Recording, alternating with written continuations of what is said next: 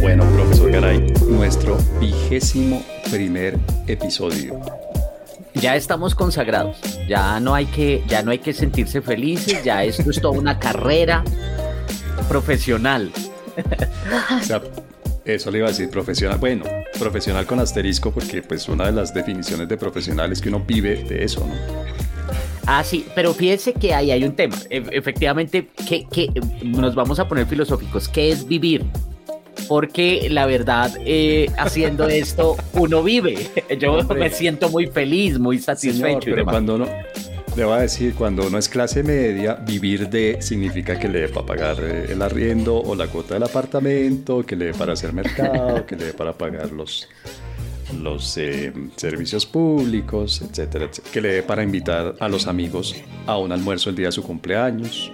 Eso, eso es muy importante, ¿no? Eso es muy importante. Mañana cumpleaños el profesor Páez, entonces tocará invitarlo. No creo que un almuerzo, porque efectivamente no alcanza, pero sí por lo menos un café. Oiga. Bueno, muchas gracias. Yo también lo aprecio mucho, valoro mucho su amistad. O mentiras, claro, tenemos que hablar. Una cosa, una cosa que, que le iba a decir sobre eso. Eh, alguna vez escuché que lo que a uno realmente lo llena es lo que hace de manera gratuita. Y creo que aquí, Por ejemplo, almorzar con usted mañana. por ejemplo, por ejemplo, exactamente. Ya, eso me va a llenar. Bueno, profe Garay, pues este es nuestro vigésimo primer episodio, nuestro episodio número 21, y además es el tercero que le dedicamos a temas de ideología política, y eso obviamente con el trasfondo de las elecciones que vamos a tener el próximo año, elecciones legislativas, elecciones presidenciales aquí en Colombia. Y hoy le toca el turno al centro. Exactamente, ¿no? Que le toca, al- le toca al recordamos a centro. nuestros oyentes, le recordamos a nuestros oyentes que el episodio 19 se lo dedicamos a la izquierda y el profesor Garay estuvo muy feliz en ese episodio, muy cómodo. Lo van a notar ustedes en el tono de la voz, en la manera amable y, y amistosa con la que opinaba sobre el tema. Y el episodio 20, es decir, el inmediatamente anterior a este, eh, se lo dedicamos al libertarianismo en el que el profesor Garay estuvo flotando durante todo el episodio. ¿Qué quiere decir flotando? De la felicidad, usted no estaba en este mundo, o sea, usted se elevó a un plano superior de bienestar, de felicidad, de alegría, ¿no? Yo, yo lo notaba, no sé. La verdad sí, la verdad sí estuve muy, muy feliz, muy feliz. Ahí se nota, eh, digamos, las, las inclinaciones políticas. y usted, y usted Listo, estuvo muy cómodo. Usted estuvo súper cómodo. No, la verdad es que ya vamos a decir, porque obviamente nuestros oyentes saben de sobra que usted es libertario, ¿no? Pero Sí. creo que todavía es un pequeño enigma cuál es mi, mi tendencia política. Entonces, la verdad, yo con los dos anteriores me sentí bien porque creo que comparto algunas ideas de cada uno, de cada una de estas tendencias. Me siento bien con esas ideas o, o me parece que son correctas, digamos, esas ideas que son ideas que se deben llevar a la práctica. Sí, pero bueno, listo. Entonces hoy nos vamos a concentrar en el centro, una tercera eh, tendencia política y después de una ardua búsqueda de personas que se autodefinieran como centro, eh, encontramos yo creo que al mejor exponente para poder ponerlo sobre la pared, para poderle hacer preguntas eh, agudas, para poder Sí, debatir con esa persona. Entonces tenemos un grandísimo invitado Fue y un- ya se los voy a presentar yo. Gracias, profesor Garay. Sí, ya, ya le doy la palabra para que lo presente. Fue un proceso de selección arduo, exigente. Realmente llevamos al límite de sus capacidades físicas e intelectuales, porque esto no solamente se trataba de ver qué pensaban, sino si su, su estado físico les permitía participar hoy en el episodio. Y después de todas esas pruebas psicotécnicas y físicas y, y todo este que realmente, de nuevo, los llevamos al extremo. Les exigimos extremo. dar todo de sí. Exactamente, y con revisión de hojas de vida y demás. Entonces les presento, estimados, estimadas oyentes eh, de los incorregibles, al representante por excelencia del centro en Colombia, el profesor Páez. Óigame, ¿por qué no conseguimos una invitada, un invitado para este episodio? Hablando en serio, porque hicimos la tarea. Es más, queda la prueba en los dos episodios anteriores y en nuestras respectivas cuentas de Twitter está la prueba de que estuvimos buscando de verdad a alguien de centro para que viniera hoy. Sí, no, de pronto vamos a ver ahorita con lo, cómo fluye la conversación, pero eh, debe ser o puede ser más bien em, resultado de que el centro se tiene tantas dificultades y tanta ambigüedad en su autodefinición que ni siquiera eh, se atreven a participar en un escenario para mostrar su postura y su forma de pensar y demás. Puede ser. Que es extraño, porque le digo la verdad, hoy antes de mi perspectiva personal, a mí el centro me parece una posición muy cómoda, políticamente hablando. Claro, claro, pero la pregunta es, y entonces comencemos, eh, profesor Páez, ¿qué es el centro? O sea, antes de, la comodidad, yo diría, ¿cómo usted ve el centro? ¿Qué cree usted que sea el centro? Mire, políticamente, ideológicamente, yo creo que el centro es una postura un poco acrobática vamos a decir. A pesar de que hace un momento dije que era muy cómoda, en realidad es una postura acrobática en el sentido de que las personas que nos identificamos con el centro político estamos tratando de mantener el equilibrio entre unas ideas que uno podría identificar como de izquierda, que ya pues, repito, vayan porfa al capítulo 19, un par de capítulos antes de este, Perdón, hagamos cuñas, Javier, hagamos cuñas y hagámonos autocuña y autobombo. Capítulo 19, capítulo 20, todos los capítulos los encuentran en Spotify, en Deezer. No se vaya a reír de cómo pronuncio los nombres porque si no me ya no los vuelvo a pronunciar. no, hágale, hágale, por favor, eso, eso no se puede perder cada capítulo, hágale. Entonces, a ver, póngale cuidado. Spotify.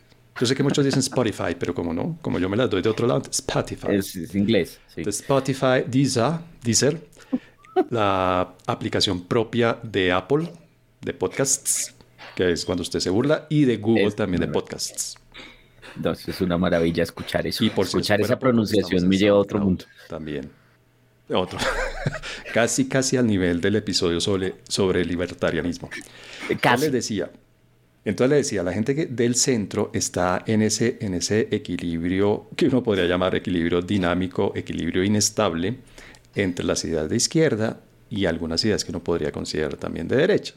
¿no? Entonces, por ejemplo, en mi caso, yo de la izquierda comparto ideas como que no todos llegamos a este mundo a competir en igualdad de condiciones, que entra de una serie de, eh, de factores que con los que uno nace, literalmente con los que uno nace, que lo llevan a que unas personas tengan ventajas sobre otras personas en su, en su trasegar por la vida, profesional, personal, económico, etcétera, etcétera, etcétera. Y creo yo que esa es parte, digamos, de las ideas de, izquierda que a mí me, me atraen. Creo yo que como sociedad colectiva, que es una idea que yo sé, por ejemplo, los libertarios les produce escosor, el colectivismo, las ideas colectivas, creo que como un colectivo humano que somos como sociedad, tenemos que buscar la manera de equilibrar un poco esas desventajas y esas ventajas con las que nacen algunos. Repito, nacen literalmente. Cuando llegan a este mundo ya hay unos que llevan una ventaja grande sobre otros o visto de otra manera, hay algunos que tienen, o muchos, que tienen una desventaja grande frente a otros. Entonces, ese tipo de ideas a las personas de centro, como yo, les resultan atractivas. Es decir, a mí me parece que, que eso tiene sentido y que efectivamente hay que hacer algo de manera colectiva y esa manera colectiva normalmente pasa por el Estado, por las acciones estatales, para equilibrar un poco esas cargas y esas ventajas y desventajas. Pero por otro lado, del otro lado, digamos, del espectro político, yo creo en el capitalismo, creo en la libre competencia, yo sé que esto suena, suena obviamente contradictorio con lo que acababa de decir sobre la izquierda, pero yo creo en el capitalismo, creo en la libre empresa, creo en la competencia, y creo también que el Estado debe tener unos poderes limitados frente a los ciudadanos como seres sociales, como seres políticos, como seres económicos.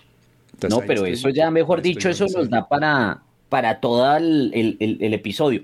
Ese que, bueno, digamos primero gracias, ¿cierto? Es, la primera vez que alguien se atreve a, a, explicar realmente, o por lo menos a mí, explicarme qué es lo que quieren decir con, con centro o por lo menos pues cómo se ve o cómo se perciben, se autoperciben las personas que se consideran de centro, em, que en últimas eh, pareciera que sí está muy relacionado con esa famosa tercera vía, pero seguramente ahorita hablaremos un poco de ello. Eh, pero sí hay varios elementos que, que yo creo que nos van a dar la que nos van a dar el norte pues en la, en la discusión. Eh, lo primero es sobre el tema de la visión colectiva, que es un elemento importante. Lo segundo es sobre las, eh, la igualdad en términos de condiciones, o más bien la desigualdad en términos de condiciones iniciales. Y ahí hay un elemento bien importante, usted utilizó un término que es el de desventajas. ¿sí?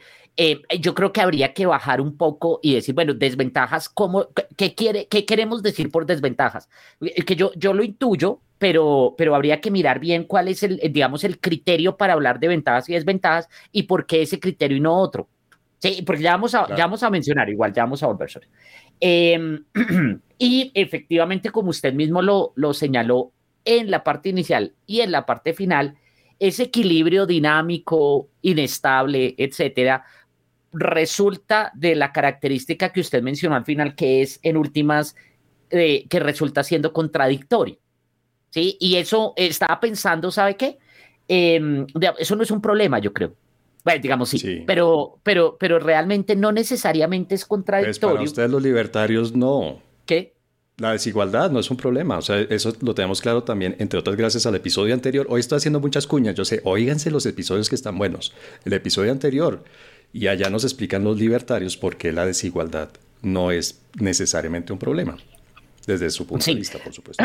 Pero ya, pero ya vamos a, volver a eso. No, la contradicción está precisamente en el tema de la necesidad de tomar decisiones colectivas que usted la, las define pues como acción estatal en últimas, no son colectivas, sino son estatales, eh, para equiparar de alguna manera las condiciones que habría que definir qué, quiere decir esa, esa, esa eh, digamos, una tendencia es una mayor eh, igualdad en términos de condiciones y por el otro lado, el estar, el considerar que es posible de, eh, de manera eh, simultánea tener libre competencia y un Estado limitado, que es lo que más, eh, digamos, llama la, la, atención. ¿Cómo hacemos, digamos, para limitar ese Estado si le vamos a dar unas funciones que no son muy claras en términos de qué se puede hacer, sí, en términos de coerción, porque en últimas es eso, es coerción en, en relación con, con los resultados del juego, pero también con el inicio del juego pero, pero son muchos elementos que yo creo que, que, vale la pena eh, mirar eh, uno a uno.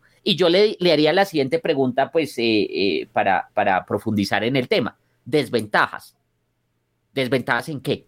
Al nacer. ¿Se refiere usted a las desventajas al nacer? Sí, las que usted mencionó. Ah, bueno, mire, yo creo, creo que es Amartya Sen, este economista indio, si no recuerdo mal, que habla de, los, de las dotaciones iniciales, me parece que las conceptualiza así, que es una idea con la que yo concuerdo, digamos, con la que yo me siento cómodo y, con la que yo estoy de acuerdo.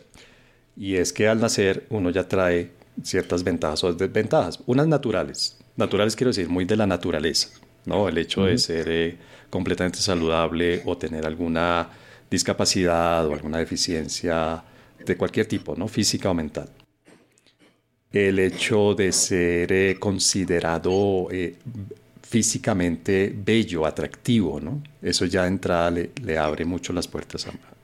ya es una, ventaja natural, digamos, ¿no?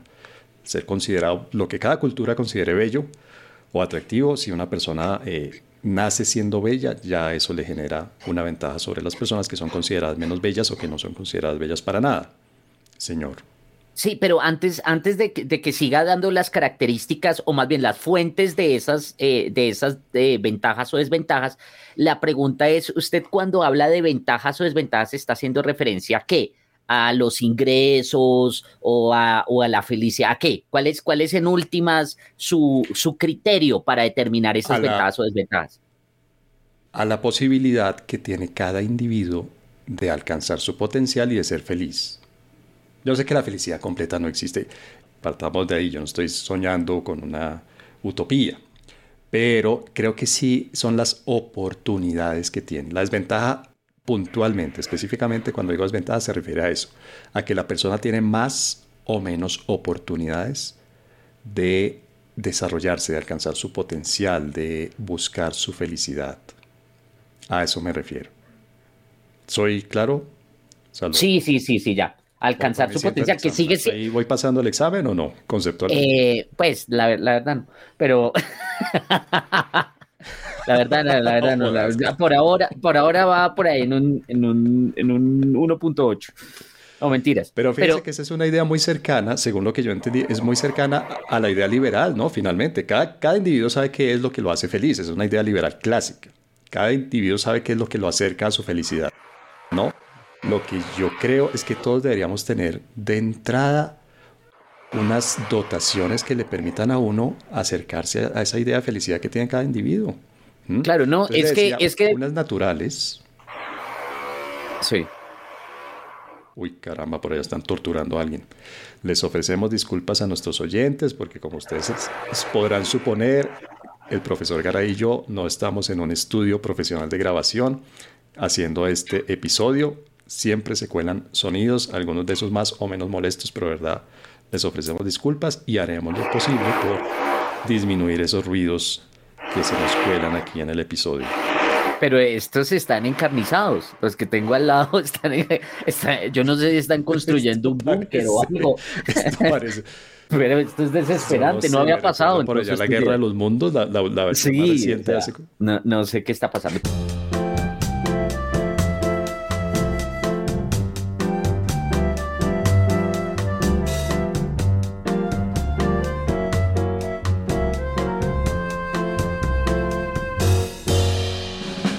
Entonces le decía, hay unas desventajas de tipo natural, ¿no? la salud, las capacidades o discapacidades físicas, mentales también, y eh, algo mucho más subjetivo y más de contexto cultural, que es la belleza. Que si la persona es más alta, más eh, delgada, o más baja, o más gruesa, o lo que sea, que signifique la belleza en cada contexto cultural. Pero luego también hay otras desventajas que ya empiezan a ser que no se derivan necesariamente de, la naturaleza. De la naturaleza estoy diciendo de esta lotería genética que finalmente nosotros somos el resultado de esta lotería genética que nos toca en suerte. Entonces, por ejemplo, el acceso a servicios de salud.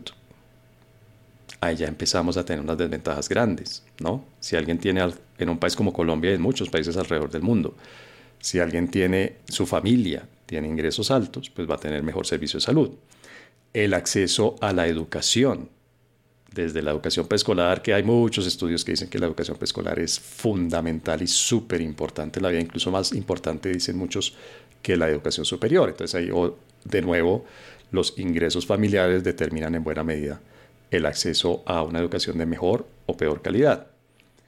Y luego algo, un tema del que hemos hablado aquí también varias veces, el tema de las conexiones sociales, económicas, políticas que tiene la gente. Su red, y que obviamente esa red pues, le permite a la persona acceder a ciertos cargos, tener ciertas oportunidades de negocios, tener ciertas oportunidades profesionales, etcétera, etcétera. Yo creo que hay sobre lo que usted estaba mencionando, que en su concepto de, de felicidad, Em, eh, digamos, es muy cercano a, esa tradición liberal, efectivamente, y en todo lo que ha planteado profesor Páez, además porque mencionó a Amartya Sen, que no hay que olvidar que en últimas eh, Amartya Sen casi que trajo a los estudios de desarrollo y a la economía los postulados filosóficos de Rawls, ¿no? Que, eh, pues, digamos, es una tendencia liberal, siglo XX, eh, clara, en, términos de discusión de eso, de, la, postura y cómo avanzar en términos de efectivamente de, capacidades puntualmente em, a, los individuos. Entonces, efectivamente, yo, yo veo que, es una postura bastante liberal. ¿Sabe qué es lo que veo que es como, como shaky? Pues efectivamente en ese equilibrio y que creo que, es tal vez el problema, el problema de, de la... el problema de la de, de, cómo concebimos eh, otros, eh, que tenemos otras visiones del mundo al centro y es esa dificultad de pararse sobre una tradición filosófica clara. ¿Sí me entiende? Porque sí, efectivamente es como, como eh, construir. Ahora, hay un tema que, que, me, quedó, me quedó faltando de la primera parte en la que, en la que miré cada uno de los elementos de lo que usted mencionó, la definición, y es que fíjese que no mencionó ningún elemento de derecha, pues. ¿Sí? del conservadurismo, por ejemplo, sino mencionó, fue unos elementos de la izquierda y ah. unos elementos del liberalismo. pero no, no de la derecha. Me pareció interesante. Igual ah, ahorita volveremos a eso. Pues eso, pero bueno, pero entonces hasta ahí estoy postulando los problemas, ¿no? Y a usted ya le parece shaky. Espérese a que postule las soluciones, porque ahí usted va a temblar. El profesor Garay va a estar trémulo y no precisamente de emociones positivas. Claro, porque es que ahí es donde, ahí es donde yo creo que empezamos los del centro a apartarnos de ese liberalismo que usted muy bien eh, señala. Porque es que la solución ante esas diferencias, creo, creo yo, y creo que en eso comparto con una buena parte de la gente que se cree de centro, que se identifica con el centro, pasan por la acción estatal. Y es esta idea que, ya empieza a ser, creo yo, muy, muy cercana a la izquierda o muy de izquierda, y es que, hombre, vivimos en sociedad para algo. Como seres humanos tenemos que aprovechar el hecho de que vivimos en sociedad, de que no somos individuos aislados, sino somos individuos sociales que interactuamos todo el tiempo y que podemos, por ejemplo, plantear soluciones que impliquen acciones colectivas. Para empezar, una que yo sé que a los libertarios, de verdad, hasta donde yo entiendo, de verdad les causa roncha, escosor y, repudio. Y es que, bueno, tenemos que armar una vaca. Y esa vaca se llama impuestos. ¿no? Por ejemplo, si queremos que los niños recién nacidos tengan más o menos un servicio de salud, no sé cómo decirlo, equivalente de los más pobres al de los más ricos, la educación nada, pues eso hay que financiarlo de alguna manera. ¿De a dónde? Si me pregunta a mí de este centro del que soy, que ni siquiera soy, soy capaz de decirle centro izquierda, centro derecho, ya, ya pelaré el cobre en la derecha también un poquito más adelante. Pero hay que cobrar impuestos para que el Estado, directa o indirectamente, no estoy diciendo que el Estado sea ejecutor, pero el Estado sí tiene que ser recaudador y eh, debe dar línea vía políticas públicas de cómo ofrecerle unos buenos servicios de salud a toda la población y unos buenos servicios de educación a toda la población. Lo noto sin palabras, profesor Garay. No, es que estoy, estoy escuchándolo con mucha, muchísima atención, pensando, pensando, igual en la segunda parte, ahorita estamos como siempre, como hemos hecho en los otros episodios, en el de izquierda y en el del, en el del libertarianismo, episodio 19 y 20, fíjese que yo también hago cuña. Em, eh, hemos en la primera parte hablado en general de cómo se concibe cada una de las posiciones eh, y después puntualizamos en el caso colombiano que es la segunda parte. Eh, por ahora me parece interesante porque sí, efectivamente yo veo aquí una tradición rawlsiana, de nuevo, veo una tradición eh, de ese liberalismo rawlsiano. Ahorita seguramente yo creo que la última parte antes de, la segunda, de la segunda, del segundo apartado, no sé cómo se llama, eh, del episodio de hoy, em, va a ser el tema de la derecha, pero yo veo que sí hay una, hay un elemento, pero también vuelve y juega eh, pareciera que entonces ese centro de nuevo tiene ese sustento en Rawls eh, y por lo tanto formaría parte de, esa visión liberal, ¿no? Ahora, sobre lo del tema de los impuestos y demás, em, pues digamos, esto sí, es interesante, pues la postura. Pues sí, para ustedes eso es expropiación eh, coercitiva, es decir, por la fuerza del Estado. Más o menos el Estado ladrón que llega y chacate, a saquear a los... Ah, claro, los impuestos son un robo legalizado, eso digamos... sí, pues, pues, ontológicamente. Sí, digo, ya, ya, lo entendí. De nuevo, del, del capítulo anterior, óiganse los episodios que están ahí, recuerden. Google, Apple, Deezer, Spotify, SoundCloud. Y en el episodio anterior dos libertarios eminentes nos explican por qué los impuestos son un robo. ¿Cómo fue que lo dijo usted? Legalizado. Eso, porque son un robo legalizado.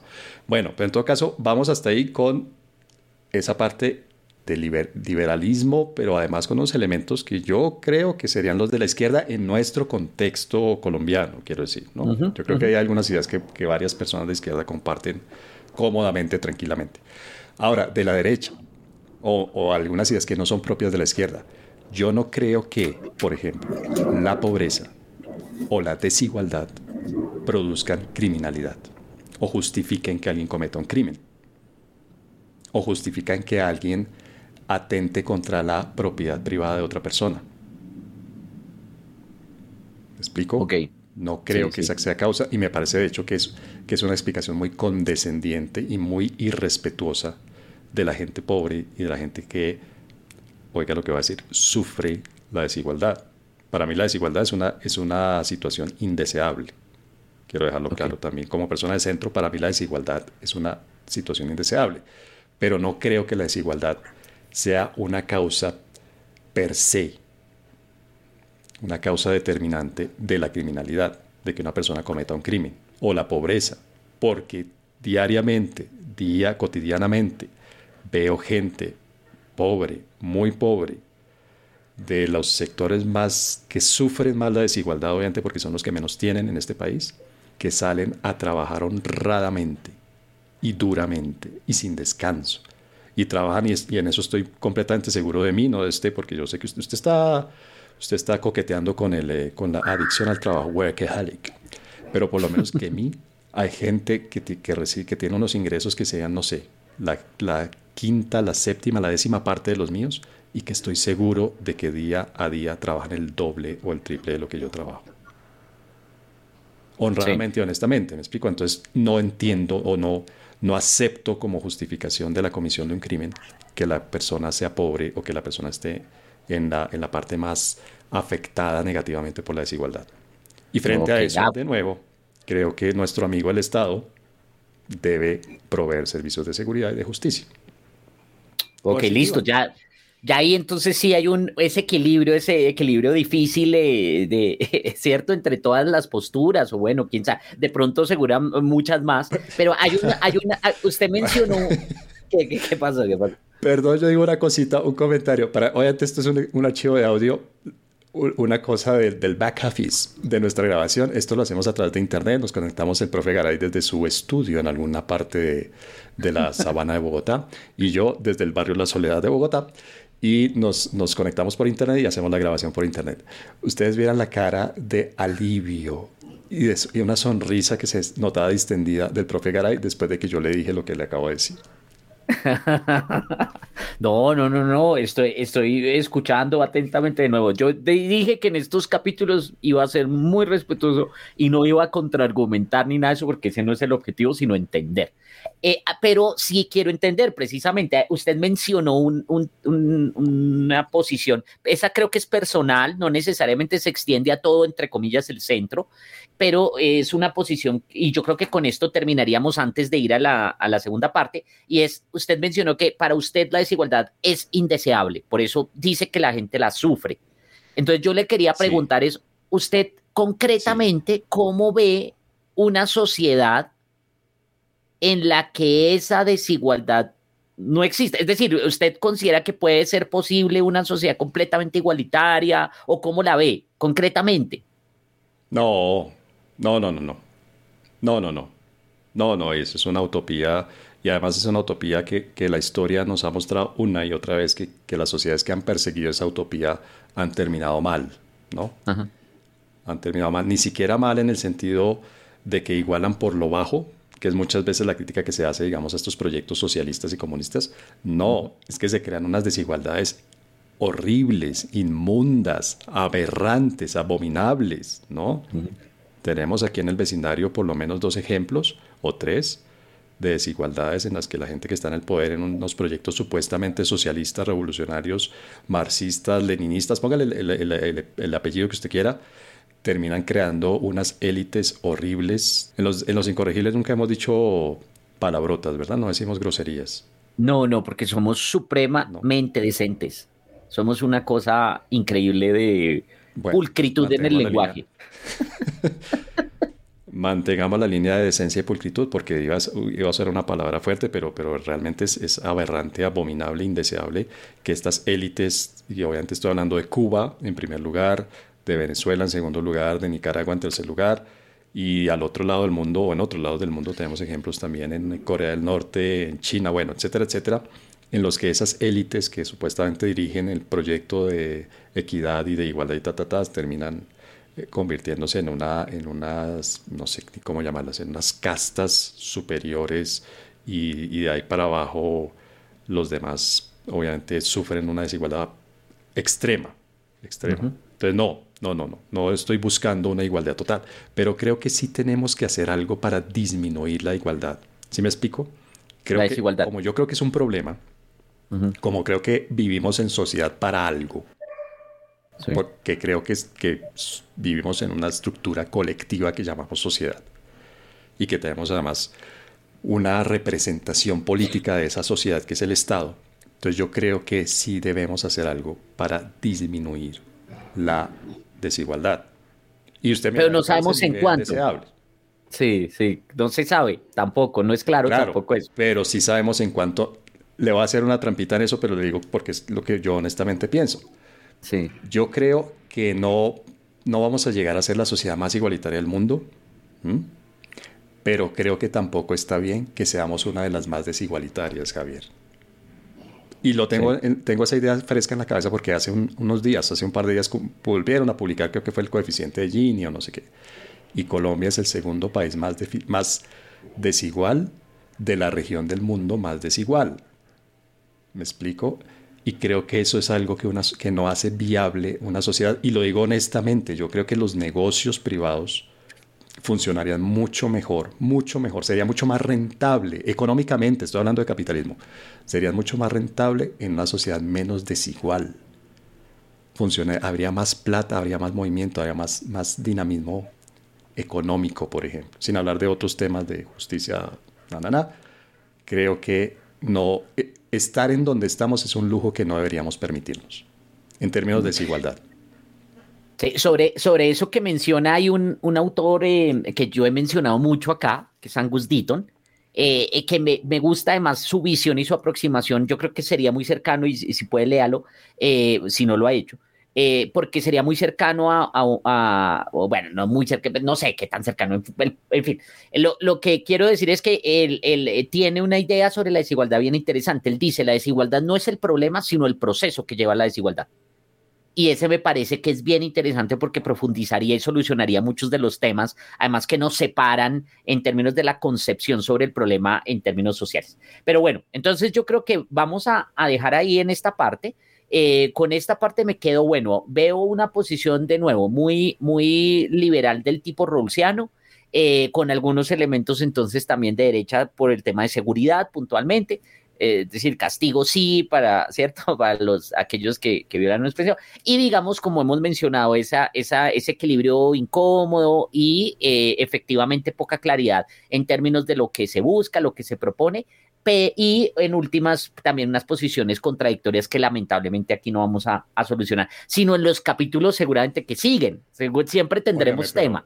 Sí, sí, pero vas a agregarle un elemento que yo creo que sí es de izquierda, que es donde yo empiezo a sentirme muy cómodo con la izquierda, y es que yo creo que sí debemos buscar una, una redistribución para lograr esos mínimos iniciales, y esa redistribución se logra principalmente a través de impuestos y obviamente de acción estatal, de políticas públicas de educación, de salud, etcétera, etcétera.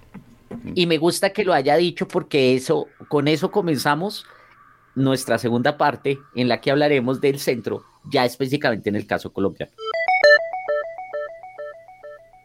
Los incorregibles. Listo, mire, hoy me tomé la vocería, eh, ¿no? La presentación le estoy quitando, así como antes Nora le, le intentó quitar la, presentación del podcast, hoy se lo quito yo. Eh, eh, en la primera parte. Me parece muy bien en la primera parte hablábamos un poco de cuál es esa concepción general abstracta de, digamos, de una posición política que se denomina, se, ha autodenominado el centro, bueno, eh, que ya, ya identificamos algunas características. Y la última parte usted quiso señalar eh, que hay un elemento bien importante, tal vez de su visión del centro, que es el papel de las políticas redistributivas, de los impuestos, que no necesariamente son lo mismo, eh, para financiar, digamos, algunas eh, actividades eh, del, Estado, ¿cierto? Y aquí vamos a comenzar entonces, como siempre, a mirar ese centro, cómo se puede llevar a cabo en Colombia. Y la pregunta obvia sería, ¿usted cómo ve esa posibilidad de, de ese, voy a llamarlo utopía, pero sabemos que ahí digamos, sería toda una discusión, pero esa utopía que usted plantea en términos de una sociedad menos desigual, eh, de, una, de una sociedad en la que haya una activa participación del Estado y de financiación de ese Estado para poder em, eh, llevar a cabo ese objetivo eh, de disminución de la desigualdad, ¿usted cómo lo ve en el caso concreto de Colombia? Y ahí fíjese que la pregunta es clara. Más plata, más funciones para un Estado como el colombiano Que recuerden que tuvimos un episodio de eso, cómo funciona. ¿Cómo lo ve ahí? Claro, claro, es cuando la cosa se empieza, se empieza a enredar y se empieza a enredar con una característica que he visto yo en los candidatos de centro y es que se creen inmaculados, ¿no? Hmm. Que se creen ajenos a esta cultura. Porque es que yo sí creo, y eso ya, ya no tiene que ver con mi pensamiento de centro, sino con, con otras ideas, digamos, de, de, otros temas, y es que la cultura, los valores culturales, las instituciones sociales, formales, informales, familiares, bueno, etcétera, etcétera, tienen un peso muy grande, no, no tanto en la concepción de las ideas, sino en la ejecución de las políticas. Entonces, claro, aquí arrastramos, por ejemplo, una corrupción grande, ¿no? Por un lado. Dos, algo que puede ser tan costoso o incluso más que la corrupción y a veces lo olvidamos, la ineficiencia, el despilfarro, la ineficacia, ¿no? Ayer pasé por, por casualidad por eh, la calle, por la carrera séptima con calle 39, que es una, no está en mi ruta normal, entonces hacía meses no pasaba por allí. Y veo que hay una calle que está, la calle 39 de bajada, está cerrada hace más de un año y no pasa nada. Sí, sí, sí. Mm. ¿No? Y eso, pues, ahora veo obras privadas, profesor Garay, tan, tan ineficientes como las públicas, ¿no? Por las razones que sean, falta de planeación, lo que sea, lo que sea. Por ejemplo, nuestro, nuestros rascacielos de la calle 19 con carrera quinta, no sé qué, el no sé qué Bacatá, donde queda el antiguo Hotel Bacatá, que es un rascacielos, que está ahí a medio construir hace tres o cuatro años, no sé si más tiempo. Entonces creo que hay unos temas culturales que, que, se, que se cruzan, culturales quiero decir, de instituciones, de instituciones sociales, repito, formales o informales, que se cruzan con la ideología. Entonces me temo que el Estado va a ser tan inepto y tan corrupto y tan ineficaz si hay una persona de centro o si hay una persona de derecha o si hay una persona de izquierda. Dicho eso, no creo que sea razón para no hacer nada. Ok. ¿Y entonces qué hay que hacer? pues hay que privilegiar algunos temas, sin olvidar los demás. En estos días yo he visto en Twitter, por ejemplo, la, discusión del cemento, ¿no? El cemento no es desarrollo o algo así, creo que es el tema que está rondando por allí. Y es una idea muy, pues muy romántica, creo yo, ¿no? Porque, por ejemplo, yo como persona de centro creo que el cemento sí es desarrollo. Yo creo que buenas vías, buenos sistemas de transporte, buenos, buenos, realmente buenos, del siglo XXI. Es que Javier, estamos, qué pena, aquí se me salen angustias muy profundas y muy personales. Estamos hablando de problemas y de soluciones, más bien, estamos dándole soluciones a ciertos problemas, soluciones del siglo XX. En el año 2021, a finales del año 2021, seguimos proponiendo soluciones del siglo XX para problemas de siempre, ¿no? Las mismas vías, pero ampliémosle un carril, por ejemplo, en el caso de muchas carreteras, en, vías eh, urbanas, realmente son, es que no sabría decir si hay una ciudad que lo esté haciendo bien en Colombia, porque yo veo a todas las ciudades con más o menos deterioro, con más o menos huecos, algunas sin huecos, hay que decirlo, obviamente, pero las vías, los sistemas, los sistemas de transporte masivo, etcétera, etcétera, son sistemas del siglo XX. Es que es impresionante que estemos en ese tema a finales prácticamente del primer cuarto del siglo XXI. Entonces yo creo que tenemos que priorizar temas sin olvidar otros. Y tenemos que abrir, que yo creo que eso sí es muy de centro, para volver a nuestro tema, y tenemos que abrir un poco la mente y decir, mire, no es que tengamos que dedicar todo el presupuesto del Estado y todas las acciones del Estado y toda la, la atención como sociedad solo a la salud y la educación o incluso cosas más miopes, ¿no? A la educación superior. No ve que todo el mundo pelea por universidades gratuitas, universidad gratuita, universidad gratuita. Pues un datico, tiro aquí un datico. A la gente a la que le importa la, eh, la desigualdad como a mí, denle una miradita a qué, qué tanto contribuye la educación superior a hacer una sociedad, a crear una sociedad más igualitaria. Muy poco. Hay estudios, hay muchos estudios que demuestran que es muy poco lo que es la educación superior, porque lo que hace es darle acceso a la élite, pero a un grupo muy reducido de gente. Si uno quiere realmente tener una sociedad más igualitaria, por ejemplo, invierta mucho y muy bien, ojalá, muy bien. Yo sé que ahí viene su sablazo ahora, su varillazo, pero invierta mucho y muy bien en educación preescolar. El impacto de una buena educación preescolar sobre el, bienestar económico y emocional y social y etcétera, etcétera, es muchísimo mayor que la inversión que se hace en la educación superior, ¿no? Entonces, claro, hay que invertir en educación, hay que invertir en salud, que como dije en la primera parte de este episodio, son temas que permitirían igualar un poco a la gente, eh, por lo menos en la línea de partida de la vida, de la carrera que es la vida, pero no hay que olvidar que necesitamos puertos y aeropuertos y autopistas, no hablemos de carreteras, por Dios, autopistas y líneas de tren y etcétera, etcétera, etcétera. Es que parece que estuviéramos hablando de temas de ciencia ficción, pero no lo son. Sí, pero es que fíjese que ahí vuelve y juega y entonces vuelvo a, a angustiarme. eso, digamos, usted dice, usted dice, el Estado no debe estar... angustiante que le esté proponiendo una modernización de la infraestructura. Usted, usted, no, no, ya voy a, puntualizar. Em, usted dice que, eh, lo que, que, el Estado no debe concentrarse solo en unos temas pues a ver, el Estado desde hace mucho tiempo no está concentrado solo en un tema. De hecho, lo, lo mencionamos en ese episodio. Hay tanto, tantas tareas, tantas funciones, tantos temas, tantas cosas que se hacen que en últimas no se puede hacer nada. Y segundo, profesor Páez, esos temas que usted señala, de nuevo, y usted mismo lo menciona, están hoy siendo debatidos. Y de hecho, hay avances. No, yo me acuerdo cuando me hablan de trenes, me acuerdo que hace unos meses o el año pasado, no me acuerdo bien, pero que salió un COMPES eh, de, la reactivación de, las redes eh, ferroviarias en, Colombia, está la propuesta del metro, está, o sea, es decir, eso ya se está discutiendo. Entonces la pregunta es, vuelve y juega, ¿cuál es la diferencia? ¿Cómo el centro ve diferente, no los temas, porque pues los temas están y todo el mundo los discute y la derecha, la izquierda, todo el mundo, sino que pues digamos de pronto eh, soluciones diferentes, no sé, pues aunque yo no he visto acá del que la derecha o la izquierda propongan algo diferente, pero, pero sí, eh, digamos, están los temas, pero ¿cómo usted como persona de centro considera que cambiaría el, el, el enfoque, la ejecución, la lo que sea, una opción de centro? O nada, o da la misma, o qué? ¿Usted cómo lo ve? Por ejemplo, una candidata o un candidato que no vengan con un discurso lastimero, victimizante o, condescendiente.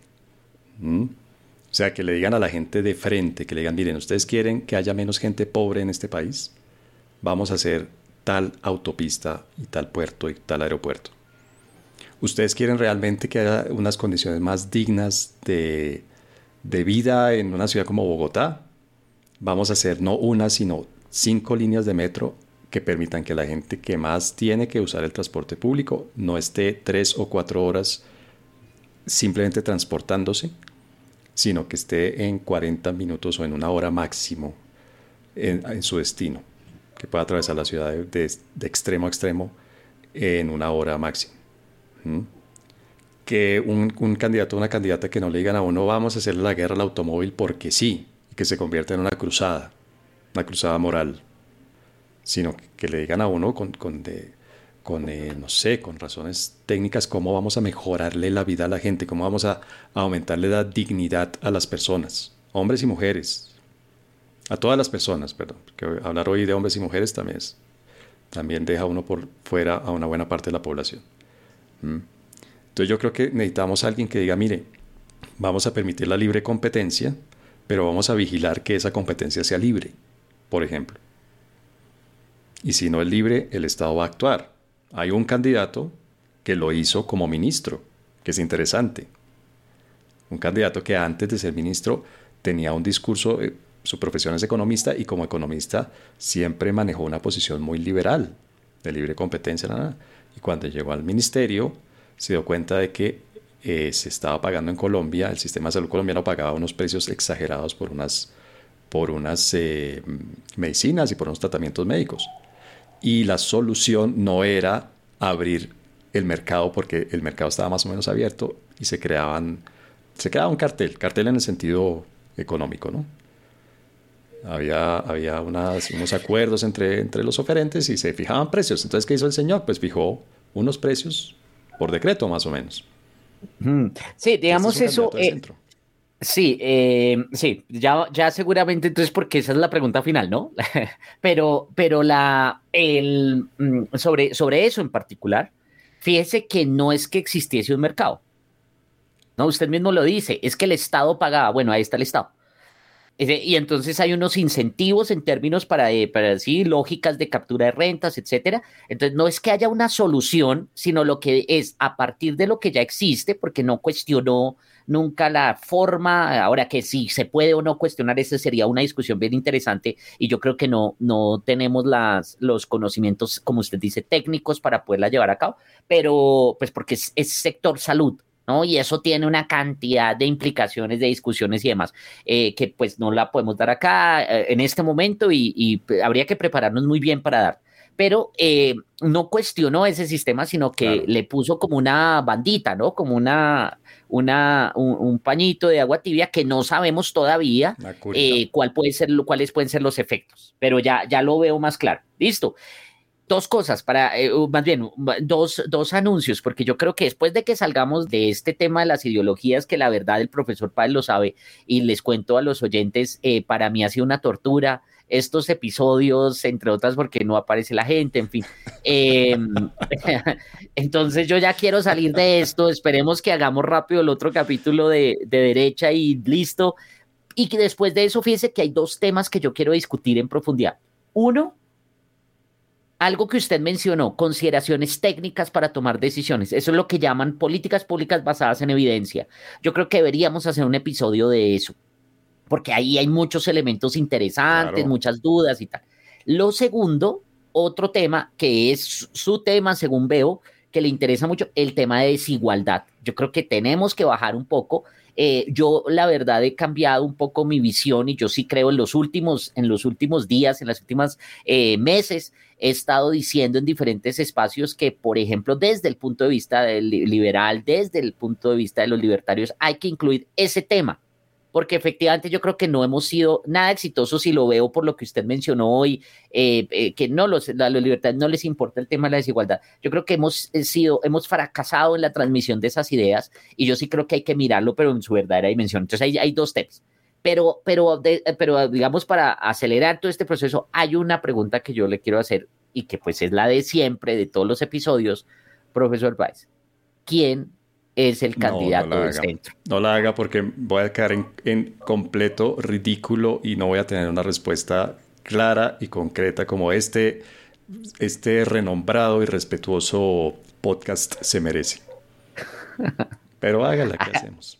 hágale, por favor, cuéntenos cuál es el candidato que usted considera representa ese ideal, esas posiciones de centro en las elecciones.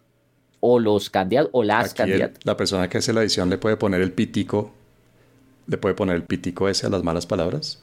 Sí, claro, sí, obvio. Muy bien, pues mi respuesta a su pregunta, profesor Gara, es no tengo ni idea. Pero había mencionado uno antes, ¿no? Había mencionado a Alejandro Gaviria. Ah, sí, pero claro, pero es que mire que hay una, paradoja, creo yo, en términos de, mecánica electoral, o no, no mecánica, sino en términos de, de, lógica electoral.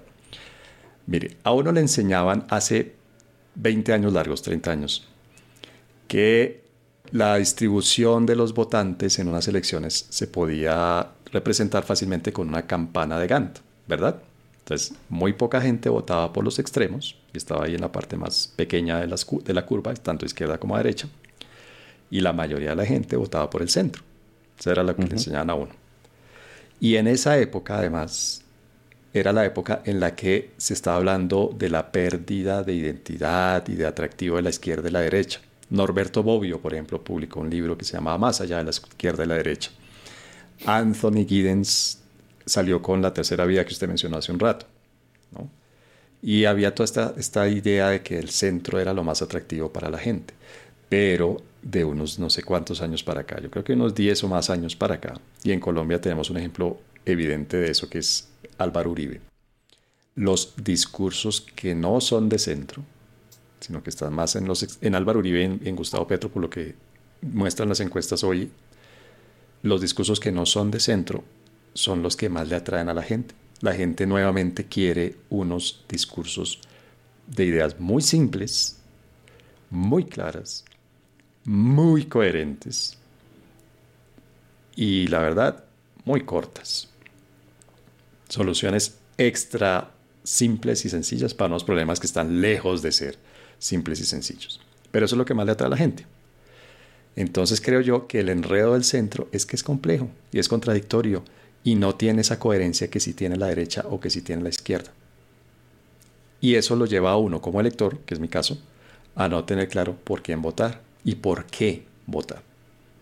Pero fíjese que hay un llamado al optimismo. Ah, pero es que usted es la parte pesimista, entonces es más difícil eh, hacerlo. Pero, em, pero fíjese que yo, yo he visto en los últimos días, sobre todo, que se están fortaleciendo las dos opciones ahí sí, de centro izquierda y de centro derecha en, Colombia. Y esto podría, esto podría cambiar el panorama político en los próximos meses. Usted se siente, mejor dicho, sería su paraíso. Si llegásemos a tener un candidato muy fuerte de centro derecha, que usted sabe que le estoy hablando de estos eh, que han sido eso, técnicos, que han eh, trabajado en alcaldías, tal. Hay una gente que ahí que no me gusta, que se está colando, pero de todas maneras, pues nada es perfecto y tampoco podemos, ¿no? El purismo total y absoluto es imposible. Eh, es, es, elecciones y, de nuevo hay que ganarlas, entonces seguramente meterán de estos lagartos típicos que hay siempre, pero también está la coalición. De hecho, acabo de ver usted cuando estaba poniéndose triste, hablando de esto, veo que eh, eh, acaban de anunciar que precisamente Alejandro Gaviria parece que va a ingresar a la coalición de la esperanza, lo cual entonces, eh, si comienzan a unificarse estas dos, podríamos estar ante unas elecciones de centro. Sí, digamos, con algunos, y, esos extremos, como usted lo señala, pues de pronto quedarían eliminados. Imagínense, sería una gran noticia que por fin en Colombia estamos superando una etapa eh, ¿no? que nos ha mantenido ahí eh, sin, sin poder avanzar en, muchos temas. Entonces ahí le doy la noticia. Yo creo, pues digamos, esperemos a ver cómo les va. Pero ¿sabe qué, qué, respuesta también le daría a esta pregunta? Y si quiere, con esto vamos, vamos eh, cerrando el tema. Mire, yo creo que una persona que esté en alguno de los dos extremos, ideológicamente, políticamente, que se sienta bien allí, con, con las propuestas que hay en la derecha o en la izquierda, tiene claro por quién no votaría nunca en la vida y tiene claro por quién sí votaría. O más o menos claro, por quién sí votaría. ¿no? Los que están en la izquierda tienen claro que votan Petro y que por nada del mundo van a votar por alguien cercano a Álvaro Uribe. Los que están en la derecha están esperando que Álvaro Uribe unja a alguien porque creen que es, que es una persona que sabe elegir a pesar de que estamos completando cuatro años de evidencia de que eso no funcionó muy bien. Ah, bueno, aquí un momento, aquí un momento. Evidencia no sé. Tenemos que hacer, cuando se acabe el gobierno, tenemos que hacer un ah. episodio específico sobre eso. Un episodio. Pero cierro paréntesis, siga. Bueno, pero alguien de derecha, alguien de derecha vota tranquilamente, cómodamente por el que salga del centro democrático, por ejemplo. Y por nada del mundo del universo va a votar por Gustavo Petro alguien de centro sabe que no votaría por el candidato o la candidata derecha, no votaría por el candidato o la candidata izquierda, pero tampoco tiene claro por quién sí votaría. Si me explico, si uno está en alguno de los extremos sabe por quién no vota, pero también sabe por quién sí vota. Si uno está en el centro, la única respuesta que tiene es por quién no vota, desde el punto de vista ideológico, político, etcétera, etcétera. Claro. No, pues digamos entonces aquí la conclusión de esto, antes de pasar a las recomendaciones, es el centro es, como comenzamos, una gigantesca incógnita. en todo, en todo, en las bases, en las bases eh, filosóficas, en, la, en las posturas, en la propuesta puntual, en cómo resolver los problemas y ahora nos anuncia usted que también en términos de a quién apoyarían. Wow. Duro. Con razón no aparece nadie. Claro, y le agrego algo a eso, y es que uno más o menos sabe que hay una derecha y más o menos sabe que hay una izquierda. Pero cuando uno habla de centros en Colombia, cuando uno habla del centro en Colombia, en realidad hay muchos centros. Unos más a la derecha, unos menos a la, más a la izquierda, claro. unos no sé qué. es mucho más disperso, es mucho más difícil identificar y sobre todo algo que en elecciones es fundamental, identificarse con alguien. Claro, pero fíjese que, digamos, para cerrar este tema, eh, le he dado durísimo a, la postura de centro y demás, y debo decir, y lo, lo he dicho en Twitter eh, y, vuelvo, y vuelvo a, plantearlo, a veces me parece, no es su caso, pero a veces sí me pareciera que las personas que se autodeclaran de centro son entre comillas perezosas, ¿sí? Digamos, porque pues es lo que venga y sí, ni siquiera es pragmatismo, sino, ah, bueno, lo que sea, y yo estoy de acuerdo con esto, me parece, y esto, en, su caso no, no necesariamente es así, pero, pero eh, esto lo, lo digo con, haciendo porque voy a, terminar con una nota amable eh, con el centro. Y fíjese que hay dos elementos basado en eso que como caractericé al centro como una gran incógnita, ¿cierto? Una gigantesca incógnita y si quiere póngale las dos porque estamos en español. Em, hay dos elementos que me parece bien interesante y que llevarían a que el centro estuviese mucho más cerca, entre comillas, de la naturaleza humana. Lo primero es que demuestran, viven, experimentan sin temor la duda, el no sé. Y eso me parece súper valioso, porque la mayoría de veces no sabemos. ¿sí? Ese, ya lo hemos dicho, esas, esas respuestas certeras de no es que la cosa es así, es que ta, ta, ta, la mayoría de veces no. Entonces, la mayoría de veces no. no sabemos y me parece bien interesante. Y lo segundo es que el ser humano por naturaleza es contradictorio. Eso de esperar la coherencia total y absoluta en todo, no existe, pues lo hemos visto, ¿no? La, gente izquierda critica el capitalismo y se la pasa esto de, de, vacaciones en, mm. en Disney. El, el, la derecha, la derecha de eso de la camándula, entonces se la pasa em, eh, eh, hablando, ¿no? De, cuestiones de valores y por allá uno los ve borrachos caídos de, ¿sí? o, o, o, en, o en temas, Eso. Eh, y, y los liberales... Y los liberales eh, tenemos un, un, tema que nos critican mucho y es, eh, claro, tanto antiestado, no sé qué, no, no, no. Y hay liberales muy famosos que resultaron viviendo de, de, programas estatales, ¿cierto? De, de En, cambio, en cambio, en el centro, pues no, ustedes viven esa contra, esas contradicciones, ese es punto basado precisamente en que no sabemos mucho. Y yo creo que esos son dos elementos que hay que valorar. Y de pronto, como le digo, no, no sea tan pesimista, de pronto ustedes los centros, como usted dice, es que si se unifican, de pronto dan la sorpresa, que sería muy buena noticia en el caso colombiano. Ahora, perdón, mi jajaja es si se unifican. Esperemos que ahí van, ahí van, lo que le digo, ahí van, poquito a poquito, esperemos que se disminuyan los egos, porque precisamente cuando uno se cree virtuoso, perfecto, inmaculado y no sé qué, pues se vuelve más arrogante, ¿sí? Y eso dificulta, pero esperemos que se dan. Claro. Los incorregibles recomiendan. Vamos a las recomendaciones, profesor Páez. ¿Tiene alguna recomendación? Nuestro invitado de hoy, un, me siento muy honrado eh, de, haber contado con esa presencia el día de hoy. Después de un exhaustivo, un exhaustivo, un extenuante proceso de, selección.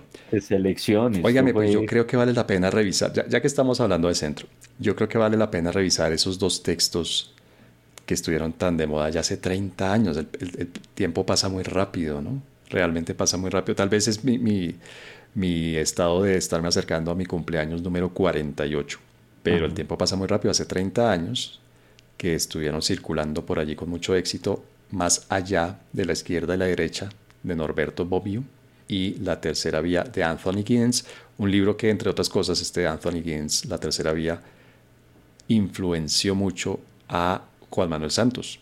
Y de hecho, la versión en español de La Tercera Vía, o una de las versiones de las ediciones en español que publicaron, venía con un prólogo de Juan Manuel Santos. Sí, sí, yo me acuerdo que, que de hecho cuando yo estaba estudiando en la universidad, fue a presentarlo en el auditorio viejo, en el auditorio de, del, del bloque A. Y, y, fue a presentarlo Juan Manuel Santos, precisamente. Óigame, y a propósito de estos temas, a propósito de estos temas de, sociedades y de ta, ta, ta, recomiendo, súper recomiendo la serie Fundación, Foundation. Está en Apple TV, basada en una serie de novelas de Isaac Asimov, este gran, gran autor de ciencia ficción, pero realmente es este tipo de ciencia ficción que a mí me encanta porque no solamente lo pone a uno pensar en el futuro, en nada, sino que es una reflexión sobre lo que es la sociedad, sobre lo que es el ser humano, sobre lo que es el gobierno, el poder, los negocios, ta, ta, Súper, súper recomendada por muchas razones, entre otras porque la producción es impecable, hay un billete allí bien invertido en Fundación en Apple TV. Hablando de eso, profesor Páez, ¿sabe que otro tema que tenemos que tratar. El otro día estaba leyendo un artículo sobre los cambios y el impacto que han tenido estas, estas eh, aplicaciones de streaming en los presupuestos eh, en Hollywood y que hay una pelea por ahí gigantesca con las grandes estrellas, porque fíjese que los que han tenido los beneficiarios, hablando del tema de desigualdad, ¿no? Los grandes beneficiados con los cambios que se han dado son, por ejemplo, los camarógrafos, los técnicos, ¿sí? La, y las grandes estrellas están perdiendo porque pues resultan siendo menos relevantes en toda esta explosión. Podríamos un día hablar de eso, pero bueno, eh, mis recomendaciones. Sí, señor. También les tengo dos, les voy a hacer dos. La primera eh, es un libro que me parece que lo, que lo, he mencionado algunas veces y, la verdad, eh, efectivamente he tenido tanto que no he podido avanzar muy rápido en la lectura, pero que me, ha gustado mucho y se llama El País de los Sentimientos Tristes. Haciendo referencia, pues obviamente a Colombia y analizan. No me hable de eso ahora. que yo ando con el corazón ahí como arrugadito. no, pero, pero léalo porque es muy bueno. Es muy bueno porque además genera una, una visión para que uno pueda hacer reflexiones precisamente sobre esas posiciones que uno tiene sobre la vida. Y la segunda recomendación, hace poco me lo vi, un documental en HBO Max, que se llama Cuatro horas en el Capitolio, sobre lo, sobre pues, lo que sucedió el 6 de enero eh, de, de, 2020, ¿fue? De, no, 2021, de este año, em, en el Capitolio de los Estados Unidos. Y hay un, hay un tema, y no quiero hacer spoiler, pero hay un tema bien interesante ahí, y es, fíjense, los que lo vayan a ver, profesor Páez, véalo, es la diferencia en el momento de la, de la animosidad de los enfrentamientos, la diferencia entre los manifestantes y los policías estadounidenses y piensen en los peores momentos del paro en Colombia. Y ahí lo unen con el libro de los países de los sentimientos tristes. ¿Listo? Súper recomendados. Los incorregibles. Bueno, profesor Garay, pues cumplimos con nuestro tercer capítulo dedicado a ideologías, a corrientes políticas dentro del marco, con el fondo de las elecciones que vamos a tener legislativas y presidenciales el próximo año. Y hoy con este invitado no tan especial y no tan prestante que tuvimos, pudimos hablar del centro. Denle una oída a los episodios anteriores que dedicamos a la izquierda, al libertarianismo y nuestro próximo episodio cierra este ciclo, es decir, va a ser el último que dedicamos a este tema y vamos a hablar de derecha. vamos a entrevistar a una persona que se identifique como de derecha, con ideas de derecha. Si tenemos éxito, ¿no? Porque la verdad, este tema de, las invitaciones ha sido un problema. Profesor Paez, muchas gracias. Entonces, hasta el próximo episodio. Hasta el próximo. Chao a todos los que nos escuchan.